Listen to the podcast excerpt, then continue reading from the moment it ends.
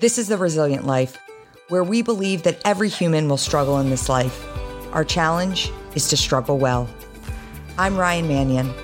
I lost my brother to war, my mom to cancer, and I'm the daughter of a retired Marine.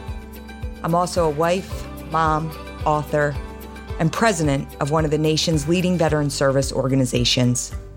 Join me and some incredible guests as we explore the value of struggling well through life's inevitable challenges.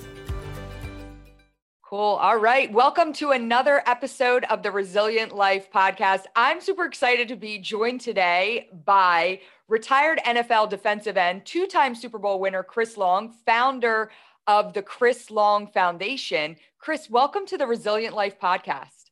Thank you so much for having me. I'm really uh, honored to be here.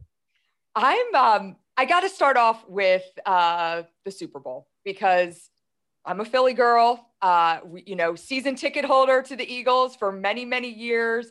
Um, and I still can, I just get giddy when I think about the, the Eagles Super Bowl win. Um, it was the most incredible time for the city. Uh, my husband went to every game. He was at the NFL or the NFC championship game. And when they won, when you guys won, he said, "I'm going to the Super Bowl. I don't know how I'm going to figure it out." Have to if you go and, that far. yeah, and um, and he ended up going out there and watching you guys win. And we were here back in Doylestown and had a huge party. Um, my dad pulled out a bottle of Dom that was from like 1997 and he had just been oh, holding man. on to it like i don't know when we're going to drink this but there's going to a time's going to come where it's going to be the right moment and it was that night that we opened that bottle up and it was just such an incredible time. And and you know, you think about it like this one game brought the city together in such a big way. And it it was from, you know, winning that NFC championship to the Super Bowl to the parade um, to the speeches that were happening on the steps of the art museum. I mean, all of it combined, uh, there was just a pulse to this city that I had never felt before. Uh, and I'd love to know from you again, you you won a Super Bowl with the Patriots, but coming to Philly, I, I have to. I'm I'm a bit biased, but I have to think that you felt something a little bit different about the Philly crowd. Absolutely. Um, number one, you you know when it's time to bust out the '97 Dom. It's not yeah. like there's you don't have to plan. It's just gonna when it happens, you'll know. And I think um, the only if there's anything I was ever jealous of being on the field, it was the fans and their experience because it was just such an intense experience for Philly people if you heard them really talk about it, if you're really listening to what they said and just the the length of time that you know some people like your pops were probably waiting uh, to see a winner like that. Um, and so yeah, I mean for that reason alone, I think you know when you join the Patriots, and I cherished every moment of that run because if it's not for the Patriots run, I don't have the house money in my brain to play with to go take a chance like play for the Eagles. So if I don't get, you know, if I played in St. Louis one year longer, I'd have never picked the Eagles um, because when I played in St. Louis, there were it was eight years of losing, and when I had my first opportunity to hit the market um, in 2016, I wanted to win at all costs. So you you handicap and you pick, and it came down to Atlanta and New England, uh, coincidentally and I'm sitting there at halftime, like, oh, I made the wrong choice when we're down 28 3. But, you know, just the way that magical year ended gave me the latitude to do what I wanted in free agency the next year. And I decided I wanted to leave New England. And um, yes, to your point, New England is a machine. Like they've won they've won Super Bowls. They, they, you know, this is what's expected. And I think what was so fun about Philly was like, listen, we're nobody expects us to win anything. And, you know, I certainly didn't expect to win a Super Bowl when I signed with Philly. And if you talk to Torrey Smith or LeGarrette Blount, it was more just an excitement about having fun and, and being able to make a run, maybe, maybe make a run at the playoffs, maybe, you know, but I was in it to to to get back to doing what I do and what I love to do schematically. And that was the Philly draw for me. And the city obviously was something that people raved about. So that year was different. And yes, I mean, that year, you know, if if New England um, validated my career and made me feel like I wasn't a loser, you know, for having lost eight years, uh, Philly made my career validation and like making it. Um, I don't know if people are going to say those are two words that are too close together, but you know, I didn't cry after that New England Super Bowl. Um, it was more like a relief. And after the Philly Super Bowl, it was this release of like, all right, I'm good now. Like, I am happy with my career.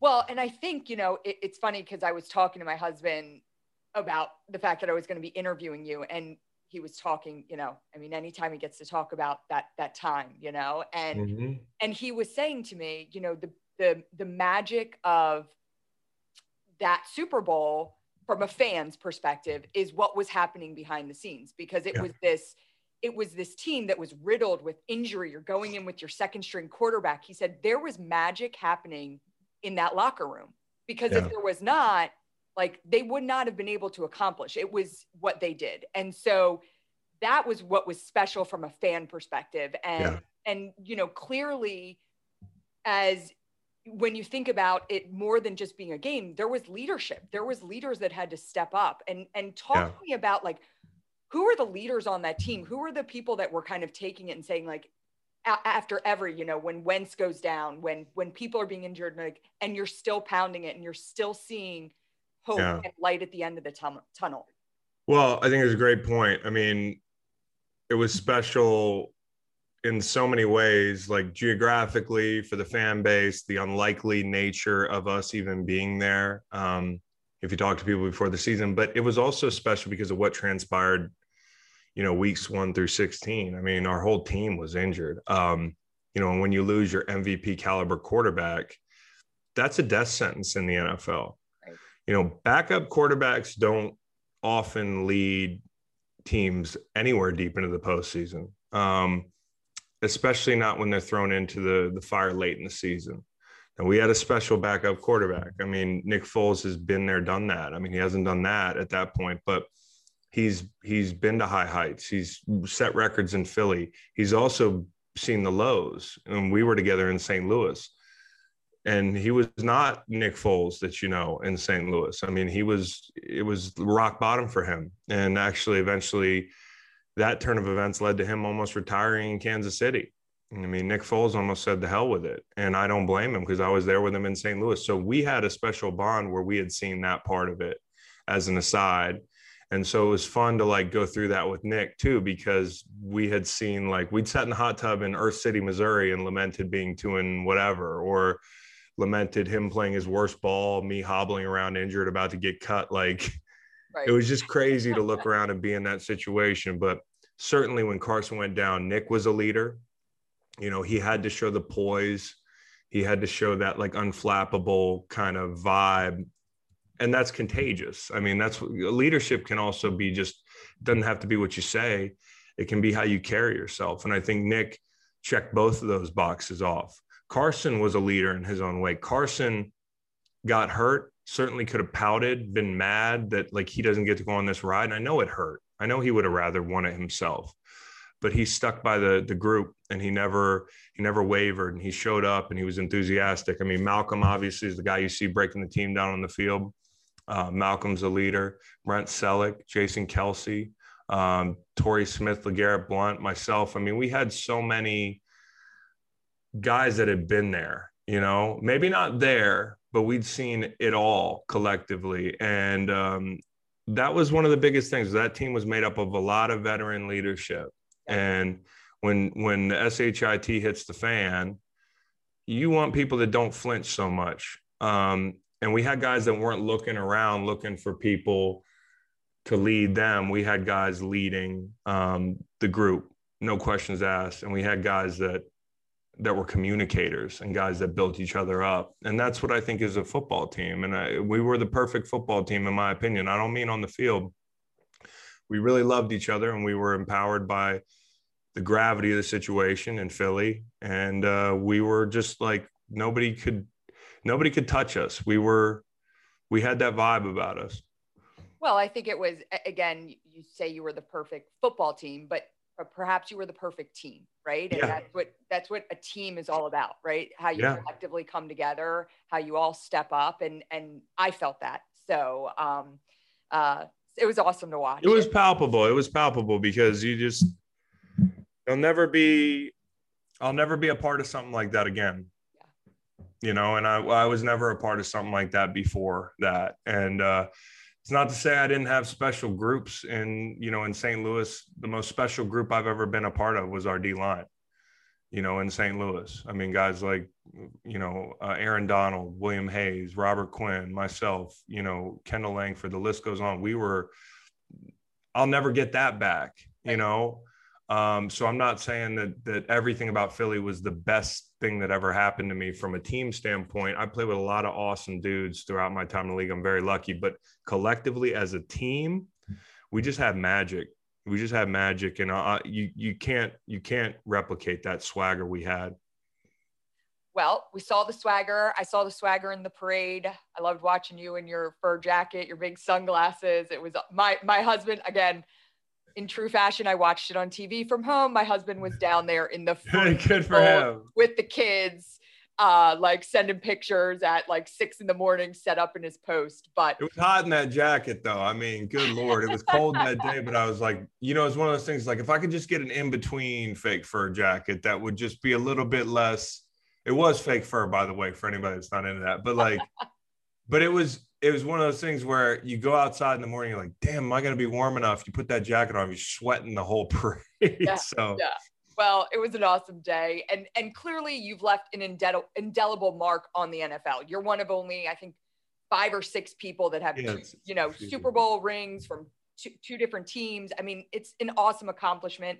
Your dad, you know, you come from a, a, a dynasty. Your dad is Howie Long, but mm-hmm what I love more is the impact that you've made off the field. And, you know, in 2018, you were named the Walter Payton, uh, Walter Payton Man of the Year. You mm-hmm. donated mm-hmm. your entire salary in 2017 to charitable causes.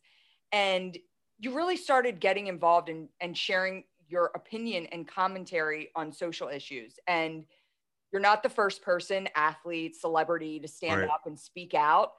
But I have to tell you that you do it in a way that makes people listen. And that's what I love. Um, everything you say, I may not agree with everything that you have put out there, but you bring it from a place of understanding where I can relate and understand what you're saying. And I think that's so important. And I don't know if that's intentional, but you know, it's it's really hard when sometimes you see um, celebrities or athletes on soapboxes and they're very outspoken. Yeah. And I don't think they all, I'm okay with anybody saying anything, but there's a way to do it the right way. And, and I, regular people too. Yeah, I mean, like, listen, I think the biggest thing is as athletes, as entertainers, as people with platforms, like, we're not special for having the platforms, but we have opinions and, right. and we're entitled to them, just like, you know, um, you or, or, or my, my mom or my dad, or, well, my dad, I guess we're talking about again, an athlete, a celebrity, but I like the guy down the street. I mean, you know, when he has an opinion and we all have a, a piece of this pie where we all share in this thing that's America or our society or, you know the world like we all care um, and if you have a political opinion or something that doesn't mesh with sports i always got annoyed by the stick to sports thing because i don't tell the accountant to stick to accounting. I don't tell the garbage man to stick to you know picking up garbage. You can't have a piece of this civic duty which is like you know giving a shit about and I spelled out shit earlier. Can I say shit on this podcast? If I yes, can't, I'll just stop. I feel like you might have some cussers on this podcast. You're good. You're good. Okay. but like I care. I mean, like I can't help caring and um, I can't help my opinions. And I think, you know, I my philosophy on how to share them has changed. It's gone up and down. Like I'll, I'll go back and forth on ways that I want to leverage my platform. But if I have any problem, it's always I'll tell you exactly how I feel. I think most people that know me, you know, it's a gift and a curse. Like I will take the awkward air out of a situation and just say exactly what's going on in a group, and people are like, "Yo, that was unsettling," because you're not supposed to say that. Like we, it's the elephant in the room. Like I just, I just, um, I can get myself into trouble that way, but I do care, and that's the thing is like, um, you you said it sometimes athletes or celebrities or people in general um, will talk about things and they don't put any sweat equity into it. And I've just always tried to whatever I speak on, I have to organically really care about it, and I have to um, I have to back it up with some action. And we're not always going to agree. People aren't always going to agree with everything, but I do think it's important, you know, how you how you talk about your convictions, like the way you talk about them, thinking and putting yourself in other people's shoes. Um, and that includes people you disagree with. And I've struggled to do that at times, and that's no secret. I mean, I think I've been transparent about that. Um, but for the most part, I see my purpose if I am going to be talking about things, and a lot of times the elephant in the room is I'm a white guy talking about things that that don't always affect me. If I care about those things and I want other people to care about them, the point is to be able to bring people over or to speak to somebody who hasn't like thought of things the way I'm talking about them, or for a white guy who looks like me to say, oh, that Chris Long, he seems pretty reasonable. He's not some like ridiculous guy that just says whatever um, he cares about what he's talking about. Oh, and he looks like me.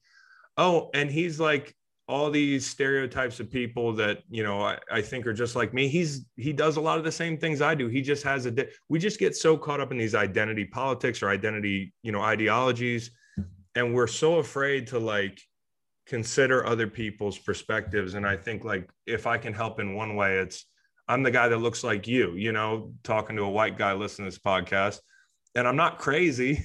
Right. I'm not radical. I'm not crazy. I just um I care about certain things, and so and I'm also I'll call I'll, I'll call it how I see it, and sometimes, you know, I've gotten shit from my side of the fence on issues because I haven't agreed with something, and I'm not afraid to say that either. And I also think that the equity I built up by being honest and and stepping up at times gives me the latitude to do that. Because people that trust me um, can hear me when there's a self criticism when it comes to like hey we're like minded we're not doing something right here or we're not considering something correctly. We also have a real problem with how we discuss things. The internet is awful. Um, it's awful. And I had a long spell as an athlete where I used my platform um, imperfectly on Twitter or any any like you know through through the media. The problem is that's all you got as an athlete. Um, and people can take your words out of context. They can put it in big bold letters on the score or Bleacher Report. They can take, they can they can make you sound like you're saying something you're not. They the tone can read differently. And so I got really discouraged by the fact that not only were people twisting things out of context at times, but also if I was the only guy talking about something because I, I don't, I'm not afraid, right. then I get to look like some hero. And I'm not a hero. I, I'm not, I'm not a genius. I'm not a hero. I don't have all the answers. I just say what I think. And sometimes because that herd is pretty thin, I can look like self-important. And that's never how I intend to come off the great thing is in retirement, I have a podcast. So when I talk about things, you can hear my voice, you can hear you can hear my tone, you hear the entire quote. I'll still get got sometimes, but I'm way more comfortable doing things on my terms um, in retirement than I was in, in, in when I played in the league because there was always that possibility that people are going to misunderstand you. I have no problem if somebody disagrees with me or calls me an asshole or calls me crazy, but you better understand exactly what I'm saying. That's my biggest pet peeve is like and that can be really hard as an athlete yeah well i think about you know again there's this idea of speaking out which you have done and listen have you been criticized for it sure of course yeah. but i don't think you've ever gotten to a point because I, I try to look at this objectively this idea of you know and let's just say athletes right we'll, mm-hmm. we'll, we'll just say athletes speaking out you know you've got the lebron james that that will say certain things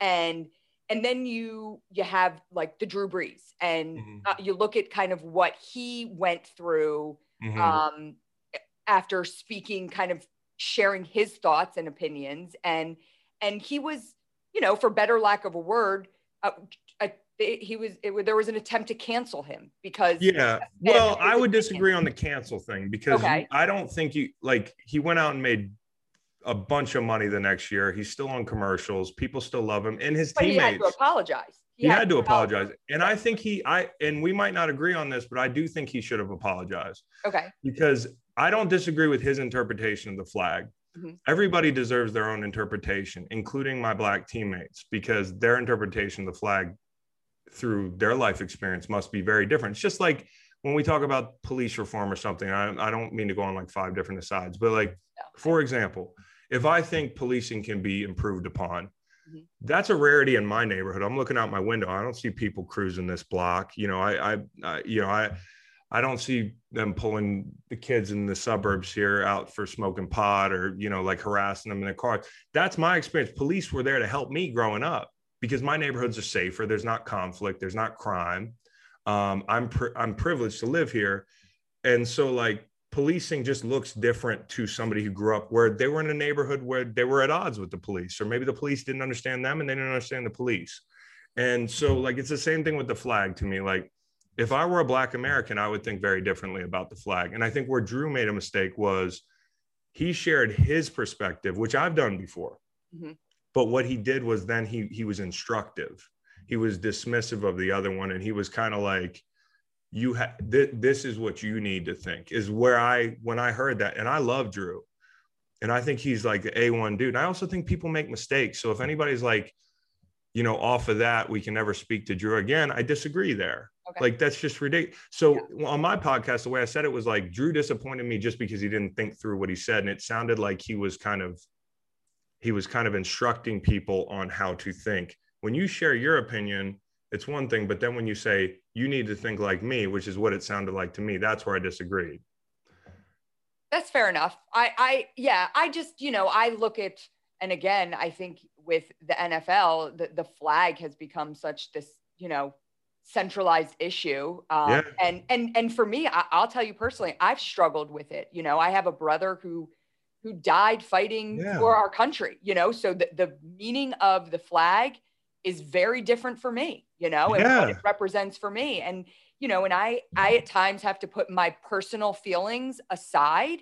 You know, because there have been times, and and I'll be very very open, like that I felt disrespected that anyone would kneel for the flag that my brother gave his life for, right? Like, and if it's anybody's right, it's your right. Right, right, and and but but I also, you know, I'll tell you, I've also felt, um, I've also felt like I couldn't share that.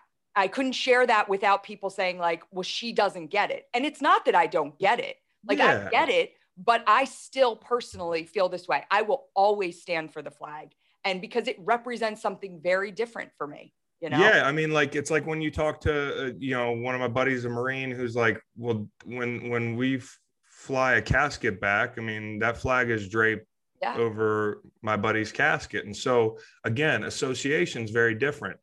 Have you considered that? And i think if you said it you're so eloquent and like understanding i can already tell just by like talking to you that like you do try to see things from that. I think most people have a problem with the people that are like I feel disrespected, and there's no other way that somebody could feel about, you know, I mean, like I think anybody that understands what you've been through in your association with the flag, I mean, that's how you feel, and you've tried to understand a different perspective. I, I can tell, and so like, I I just the same way you feel about that flag, and I don't mean to sound radical here, but a Black American might feel the opposite intensity, right? You know, and so I think what we're all trying to figure out is how can we improve this place because it's what we got and there are great things about America and there are bad things about America. And I don't think when we when we criticize America we're saying that everywhere else is perfect. Like the no, world is I, ugly, I mean, the world is dangerous, the world is, is you know like Right. I just, I yeah. say that, you know, America with all its flaws was still uh, uh, the America that my brother and many others felt was worth fighting and giving their lives for, right? Like yeah. we are we are not a we are a flawed society, yeah. but I think for me it's important every day to to find common ground and understanding because those were the principles that these men and women fought and gave their lives. No for. doubt. It's no doubt. You know? But there are my teammates who say, totally got you, Drew Brees. Your dad fought in World War II or your grandfather, he's not that old. But, but but Drew Brees' grandfather fought in World War II, and that's a great share. And like that's why it's important to you. I get it. It's the reason I never knelt was because I work with too many veterans who have expressed this to me. And I still won't. Yeah. But at times when we had our last president, I felt like if America if if this is America, then maybe I should hit a knee. And it was really hard for me, you know, because but with Drew talking about um, his um, his grandfather, totally valid, man. But I got black teammates whose grandfathers fought in World War II and came home and they didn't have rights. Right. And so there's just the perspective shifting like thing where it's like Drew can feel how he feels totally. How many guys in the NFL before we got into this thing where I, I didn't agree with this thing, like where it was a litmus test for giving a shit because I never took a knee, but you can't tell me I've gotten death threats over over over putting my hand on Malcolm Jenkins' shoulder. Right. From a veteran. Okay? So my thing is like I take every situation individually and I also realize the context around it is that like this is very volatile. Not everybody feels the same way about the flag, but nobody paid attention to guys talking about this until they they so as far as a I got a question from somebody last summer, which I thought was really illuminating, who disagreed, but we were having a civil conversation on the internet, which is rare. The dude was like, Do you think Colin Kaepernick, and listen, I'm not like, I think we, I care about the work. I don't like, so I'm not here to talk about Colin Kaepernick, and he's done work and he's said things that have pissed people off, and I don't agree with everything he said. But when it comes to the act of a protest or something to draw attention to an issue, Somebody asked me a question last summer. They said, Do you, it was 11 o'clock at night, do you really think that Colin Kaepernick picked the right time to, to uh, demonstrate during the anthem? And he's asking me about a question, of course, that's relevant in its origins in like 2016 or two. So it's 2020 in the summer of 2020. The answer is in the question, man. You're still talking about it. And so that's so to me, like it's ugly like some of the ugliest growing we have to do as people in your relationships and in, in your family like in your country. I just feel like there's some ugly times and we've been dealing with an ugly time but it's probably necessary a lot of the conversations we're having. And and all i'm saying is that some of my teammates push some of these really tough conversations to the forefront. Nobody would have listened if colin was standing at his at his locker. Yeah. that's the so he he picked this time that it would and by the way my buddy nate boyer told him you should kneel. That's a little more respectful than sitting, and I would appreciate it. And Colin took his advice and said, "No problem. Right. I don't want to be disrespectful." And I also have guys, teammates that were like, "I got military members who are family members, you know, uh, black black dudes on my team that say like, "Hey, my grandfather served." Right. So I feel really conflicted, but I also know that like, if we're trying to get people's attention on some issues, hey, you can't take that away it got worked. It, that worked. And and and I will say, um, uh, listen, I did not agree with a lot of the things he said, but again, another person that I grew to respect uh, was Malcolm because yeah. I, the way he came at things and the way he was able to articulate where he was coming from, I listened. And so for me, I, you know, um, and and I've had disagreements with my family, with, uh, you know, uncles of mine that are veterans that even me bringing that up, they couldn't see past it. They saw red. They they couldn't even have that conversation with me. And I'm saying, listen, I don't agree, but I'm going to listen and I can find some sort of and that that was not even a place that they can get to. So I and again, agree. I'm I'm not on here preaching to you. Like, no, like, I know. Listen, this is it's having a conversation for the listeners because this very rarely do we part get... of what I was intending to go down this road. No, but, but I mean, it's, it, but it's an important conversation. I don't think enough people have conversations like this where we're like, hey, like, and here's the irony. I bet you on a lot of the issues, you know, I, I know that if you're like a lot of the, the issues with mass incarceration or with some of the policing issues i bet you that some of the things we'd find common ground on it's just we all fight over the flag thing. And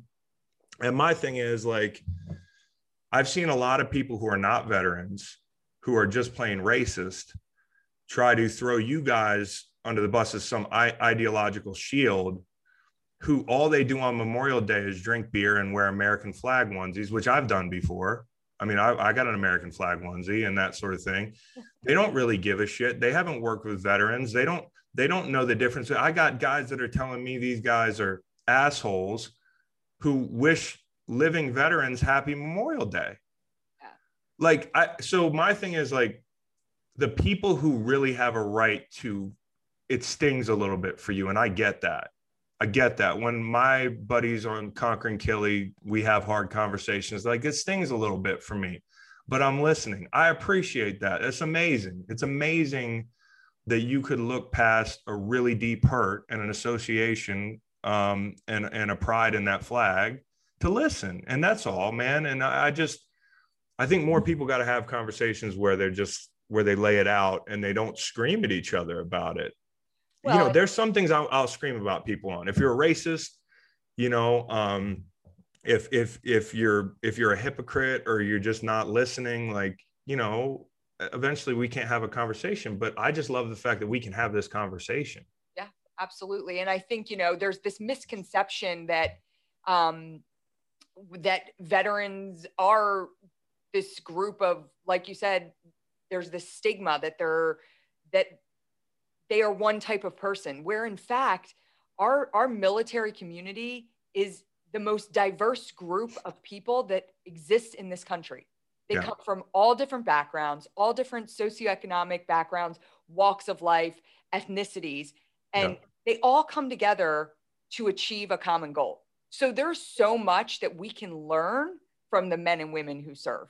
And You're right. Yeah. You're absolutely right. And that's why we bring them on Conquering Kili because they're leaders. They lead us. Like, you know, we we climb Kilimanjaro with veterans every every off season and a lot of them are amputees or people that are overcoming like challenges and they kick ass and they lead us up the mountain like these these big tough football dudes like the veterans aren't there for charity the veterans are there to lead and to be like mountain movers so my respect for the veteran community runs deep and my respect for their service oriented mindset runs deep um, I just, you know, I never want people to think, and I think we're also really shitty at this in this country at this juncture is holding multiple well it's not even two holding two opposing thoughts at the same time. We've had this like we're just so divided that find me i think people are like wait chris long supports guys who are kneeling and the ideologies that they're that they're trying to discuss or like the issues they bring, but he climbs a mountain with veterans. That a lot of people don't want to live in that world where you have to be able to. People are so tribal, right? You know, people are so tribal where they have to stick to their group. I don't need a group. I just, I my whole thing is like I just, I just like the truth, and the truth to me um, always gets bogged down in these in these battles where it's like it sucks the flag thing has just become and this is the biggest imperfection with the whole thing is that it's it's at times and a lot of people not you i'm not talking about you have been intentionally like missing the point not yeah, well, you i'm not no, talking no, about no. veterans yeah. i'm talking about just random people you know and and and if you talked about malcolm when you heard him articulate what he's talking about you're like yes dude like a lot of the things you're talking about I can I can get down with that. Or well, you know, it it wasn't even so much about what he said. It was, and and you touched on it earlier. It was the action he put behind it. Yeah. I saw what he said, and then I saw what he went out and what he was doing in the city of Philadelphia to make it better. Like right. he was actively working with kids. He was actively having conversations with um, police officers. Like he was out there trying to make a difference. He wasn't just sitting on a soapbox, spouting off, yeah. yelling, and not doing anything behind it. He was he was doing things behind it, and I saw that because I'm from Philadelphia and I'm you know following actively what what these Eagles players are doing because you know again you're in this position where um, you're you're so in love with this team, right? And yeah. I and I have watched people in my family like my, my dad grew up in West Philadelphia. Okay, he was one of ten ki- white kids in West Philadelphia growing up there in an Irish Catholic family. Mm-hmm. And um, he has his own experiences growing up, right? And and what he went through. And and but he was always an Eagles fan, you know, right. the, the the the Manion Irish family was always Eagles fans. And Um, a lot of my family and friends who have followed this team, and, and I don't want to make it about the Eagles, but I think it's an important thing because as everything was happening, as the Eagles were going on this run and you saw this magic happening, there was this, you know, there was the kneeling going on, and I'll just call yeah. it the kneeling for what it is. Yeah. And there were people that are close to me that could not get past that, that yeah. could not see the magic that was happening, that could not embrace this team and the beauty of what it was bringing to this city, a city that had longed for so many years for this championship because of of some of the players kneeling and they they it was it was just kind of crazy to watch how something again like you said was it the right time for Colin Kaepernick to kneel? Well he kneeled and and we're and we're still talking still about talking it. In 2021 not, you're not, not, even in the yeah. NFL anymore you know? Not, I mean yeah I'm not saying like some of the little things he's done that have pissed people off. They seem like you know every once in a while people like leadership is hard, man. And I'm not questioning Colin's. I'm not questioning Malcolm's. It is really hard for athletes to try to do this thing. So at times they're going to be imperfection, that sort of thing. But you know, that the people you're talking about in Philly that or elsewhere that are like, I just can't get down with it because of, you know, the demonstrating.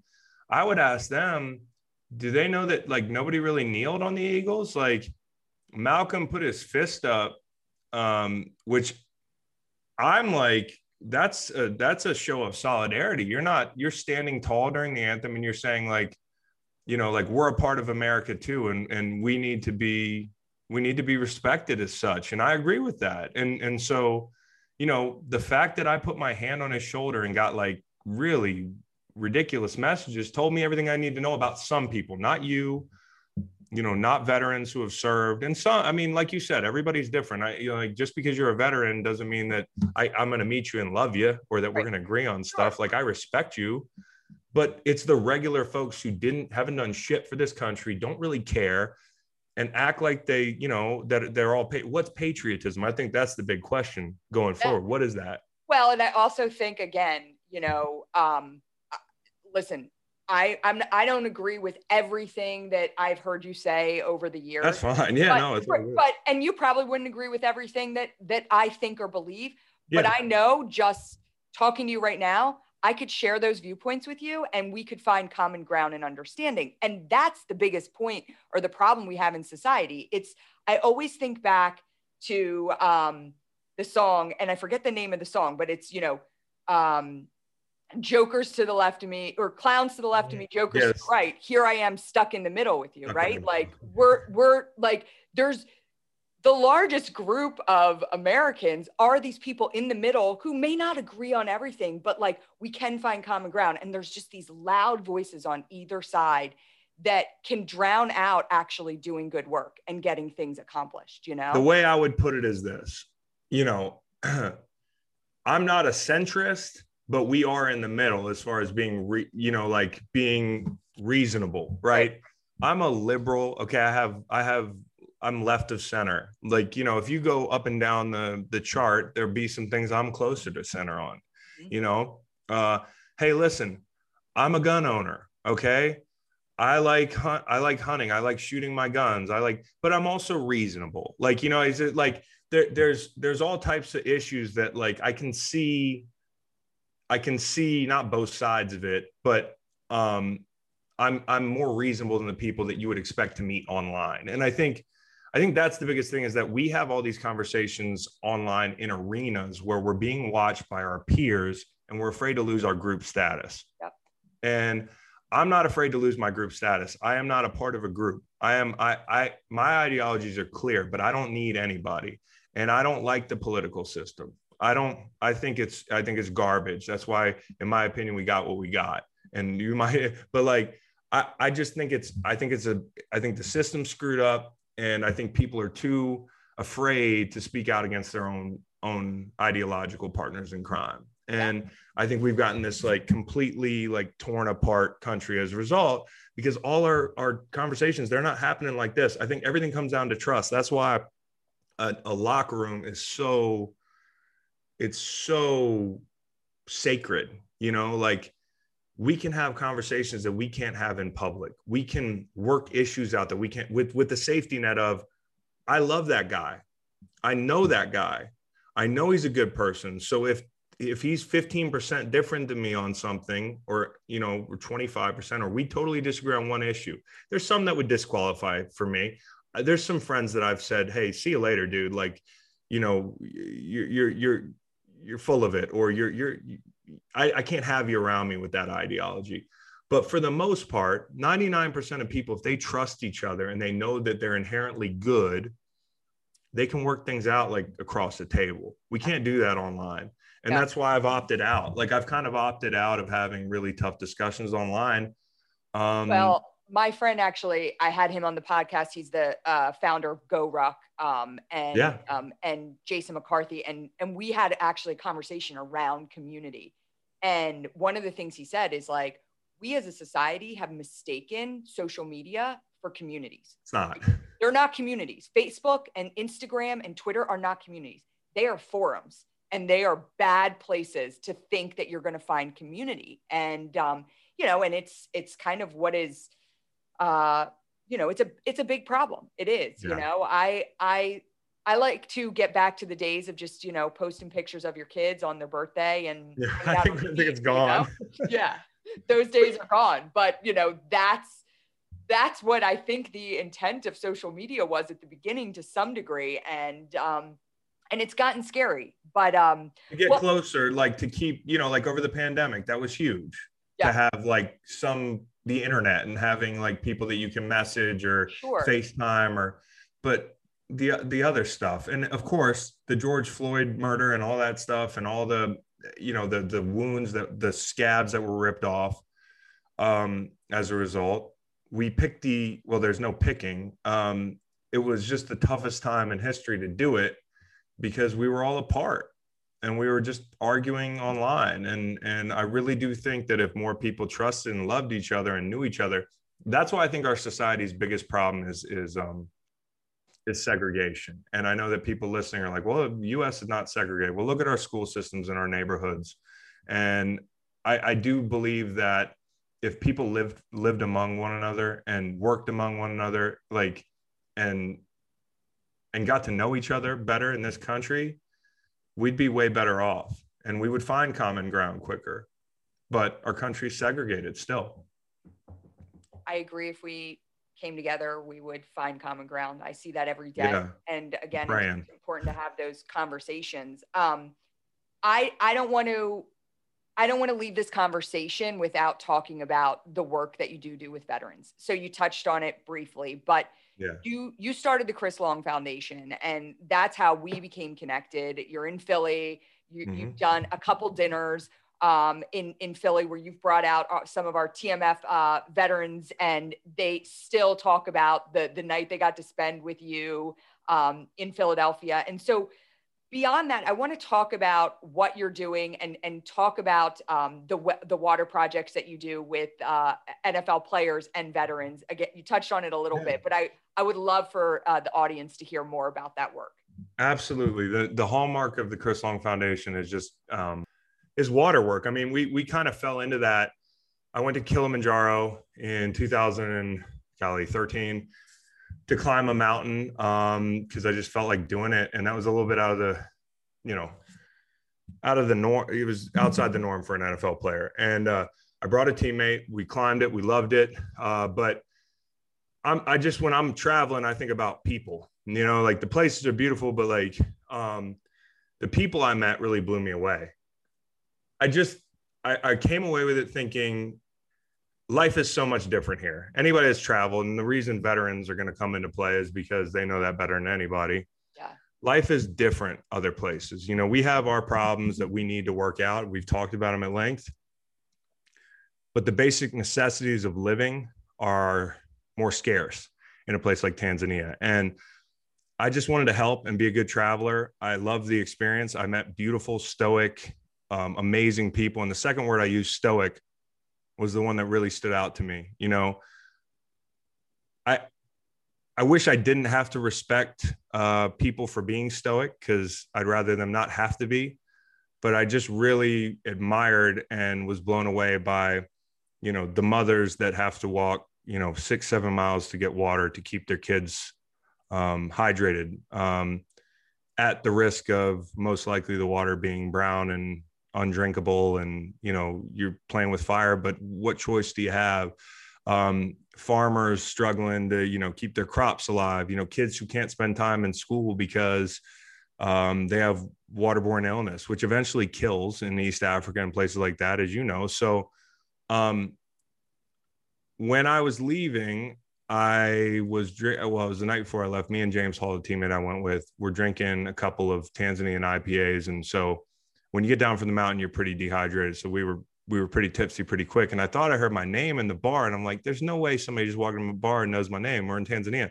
I turn around, it's Joe Buck, and Joe Buck is there with right. And if you know Joe Buck, if you walk watch baseball or football, he's um he works for Fox and he's worked with my dad for many years. And I got to know him in St. Louis because that's where I got drafted. When I got there, he's the first guy who took me out to dinner. Joe Buck's a great guy. And I was like, what the hell are you doing here? After we got over the like, we're halfway around the world thing, he explained to me that he's there on a water project um, with a guy named uh, Doug Pitt. Um, and Doug Pitt is the Goodwill ambassador to Tanzania. And they were like, you want to go tomorrow? And I was like, oh, my flight kind of like, uh, be like, you know, I wasn't that like I wish I could sell this as I had some big epiphany and I was just right. in it to win it from the beginning. But I'm a I'm a pragmatist and um, I want to help in an area that we know we're going to get a return on our investment, that we're gonna we're gonna improve the world quickly. And it wasn't my heart; it was my brain. You know, when I left, I was thinking about what he said and all those things that I mentioned about the stoicism of people that live there in so many ways, not just water it illuminated something to me, and that was that we don't have this cause in pro football to rally behind. And this is a perfect way that I can help here, but it's also a way that I think that we can shed light on one of the world's biggest problems, and that's water scarcity, it's waterborne illness. Um, you know, it's it's in East Africa, you know, you're talking about very rarely do you have a uh, safe predictable source of water. And uh, and I said, how can we help? And we thought up the name Water Boys, and we we employed a bunch of guys around the league to try to help because I, you know, if there's one advice, if there's any advice I have to anybody doing anything, it's know your your weaknesses and know your limitations. And and um, I knew my weakness might have been a little bit of like national name recognition. Like I was one of the I was one of the best, better DEs in the league at this point in my career. I was in my prime, you know, but I wasn't a household name. I'm not like a superstar. I play in St. Louis, not the big market. So we need those guys from big markets. So we gathered everybody together and we started, you know, I cold called a bunch of guys. I got a bunch of no's. I had stupid ideas. They didn't work out. But like five, seven years down the road, we shattered our goal of 32 wells for 32 teams. Um, we have we have eclipsed the 100 well mark. We are halfway to our goal of a million people served, and we did it on the backs of a lot of really generous donors who were giving one, three, five dollars. You know, so I'm very proud of NFL fans for getting behind this because it is an outside the box problem for Americans. Yeah. Unless you live in Flint or unless you live in many rural communities, which we've started to work in here with our domestic work uh, for hometown H2O. I mean, we're putting in wells in Texas and Virginia and I mean, hopefully Alabama and you all types realize of places. too, you know, we do a lot of humanitarian work and we, we take uh, families of the fallen on, on expeditions across the yeah. world. And so I've been to Guatemala and uh, I just got back from Puerto Rico a little over a year ago. And, you know, but, but then we also go into West Virginia and and some of the families that we work with has said like we've gone around the world with you but when we go to west virginia you just can't believe that people four hours away from where you're living are are living in the situations that they are so quite yeah. literally and so it was illuminating to me educational for me because for many years as we were we were doing these wells which are all large solar powered wells they serve up to 7500 people there are millions of inoperable uh, hand pumps around the world. I'm not saying it's not a good thing to do a hand pump well, but we want to we want to bring these folks the Cadillac of of uh, you know solar systems that are going to be around for a while. They're predictable, and our partners train people on the ground and how to you know be self sufficient, how to improve the agricultural situation in their villages, how to you know we've worked in schools, we've we've done pumps there, but there were always people saying, "What are you doing here?" and what about Flint? I think no, number one, the Flint thing totally different situation. You can't just slap a 7,500 uh, person well in downtown Flint. That's not how it works. We have bureaucratic issues there. You know, and the government's still throwing money at it, and they need to throw more money at it. They need to fix it. Okay. West Virginia, those places, Texas, rural communities, those are the people that are getting left behind, and those are the people that we can scale to help. I can't help Flint. I can't. We've done a Red Cross thing where we pitched in and tried to get matching funds from fans, and nobody did anything. And those were the same people that were saying, What are you doing for Flint? People are just always going to have a problem with what you're doing, but we're balancing the international work with that domestic element. And we're also working on Navajo Nation because if you're an indigenous person, you have 17 times the chance of encountering a water crisis in this country than we do. And if you're a person of color, it's two and a half times more. So, like, we're we're trying to grease the squeaky wheel.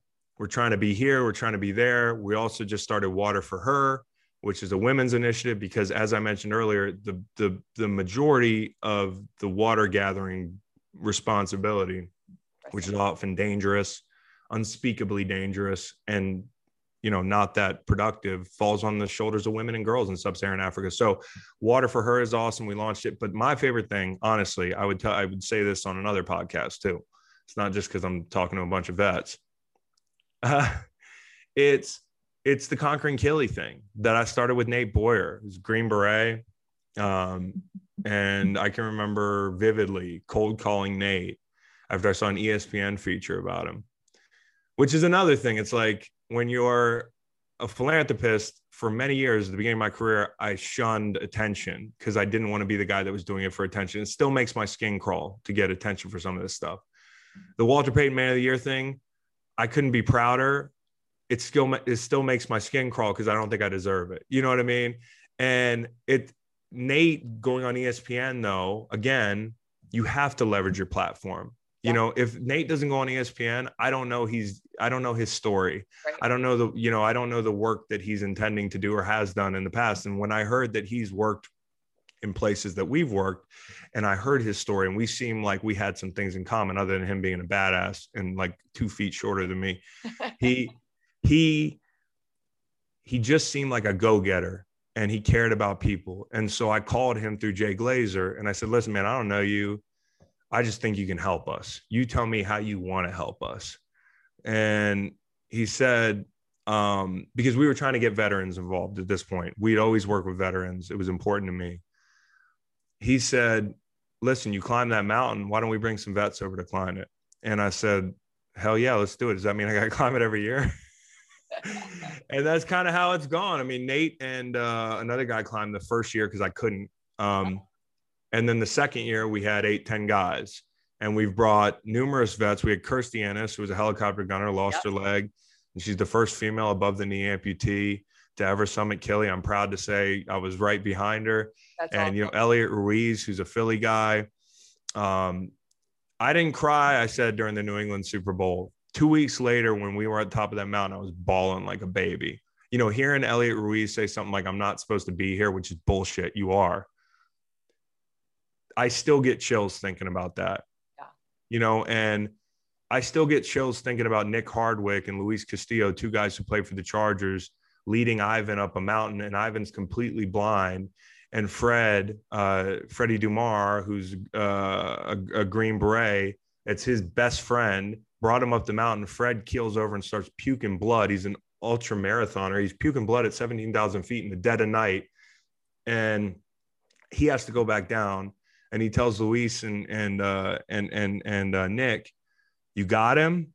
And of course, he's like, "Yeah, we got him." And then Fred, who "you got him" means something different to y'all, he's like, "No, you got him." And I still think about that, and I think about watching those guys arm in arm saying, "Rock on the left, left foot, right foot." On the side of a sheer cliff that falls like 500 yards, and and just the sheer responsibility of going together and um, it, it moves me every time. And when I tell you that sometimes it's like pulling teeth to get athletes to help with with a cause, uh, it's like pulling teeth to get my veteran friends to stop calling me to help. Yeah.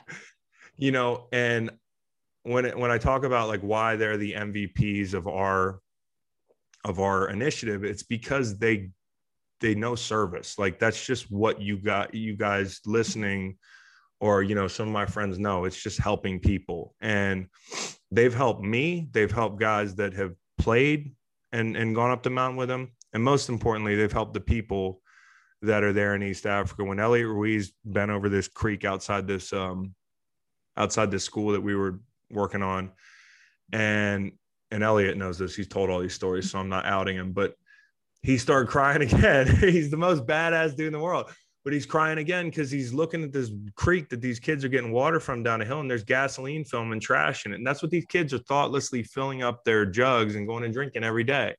And so when you see a guy who's seen everything and that affects him, it's further validation that we need to do something. And so we have a retreat or uh, a reunion every year on my farm where all those guys and girls uh, you know, are invited and athletes too. And we just have a great time. We got lifelong friendships because of it. So selfishly, I love it um, because I've made so many great friends.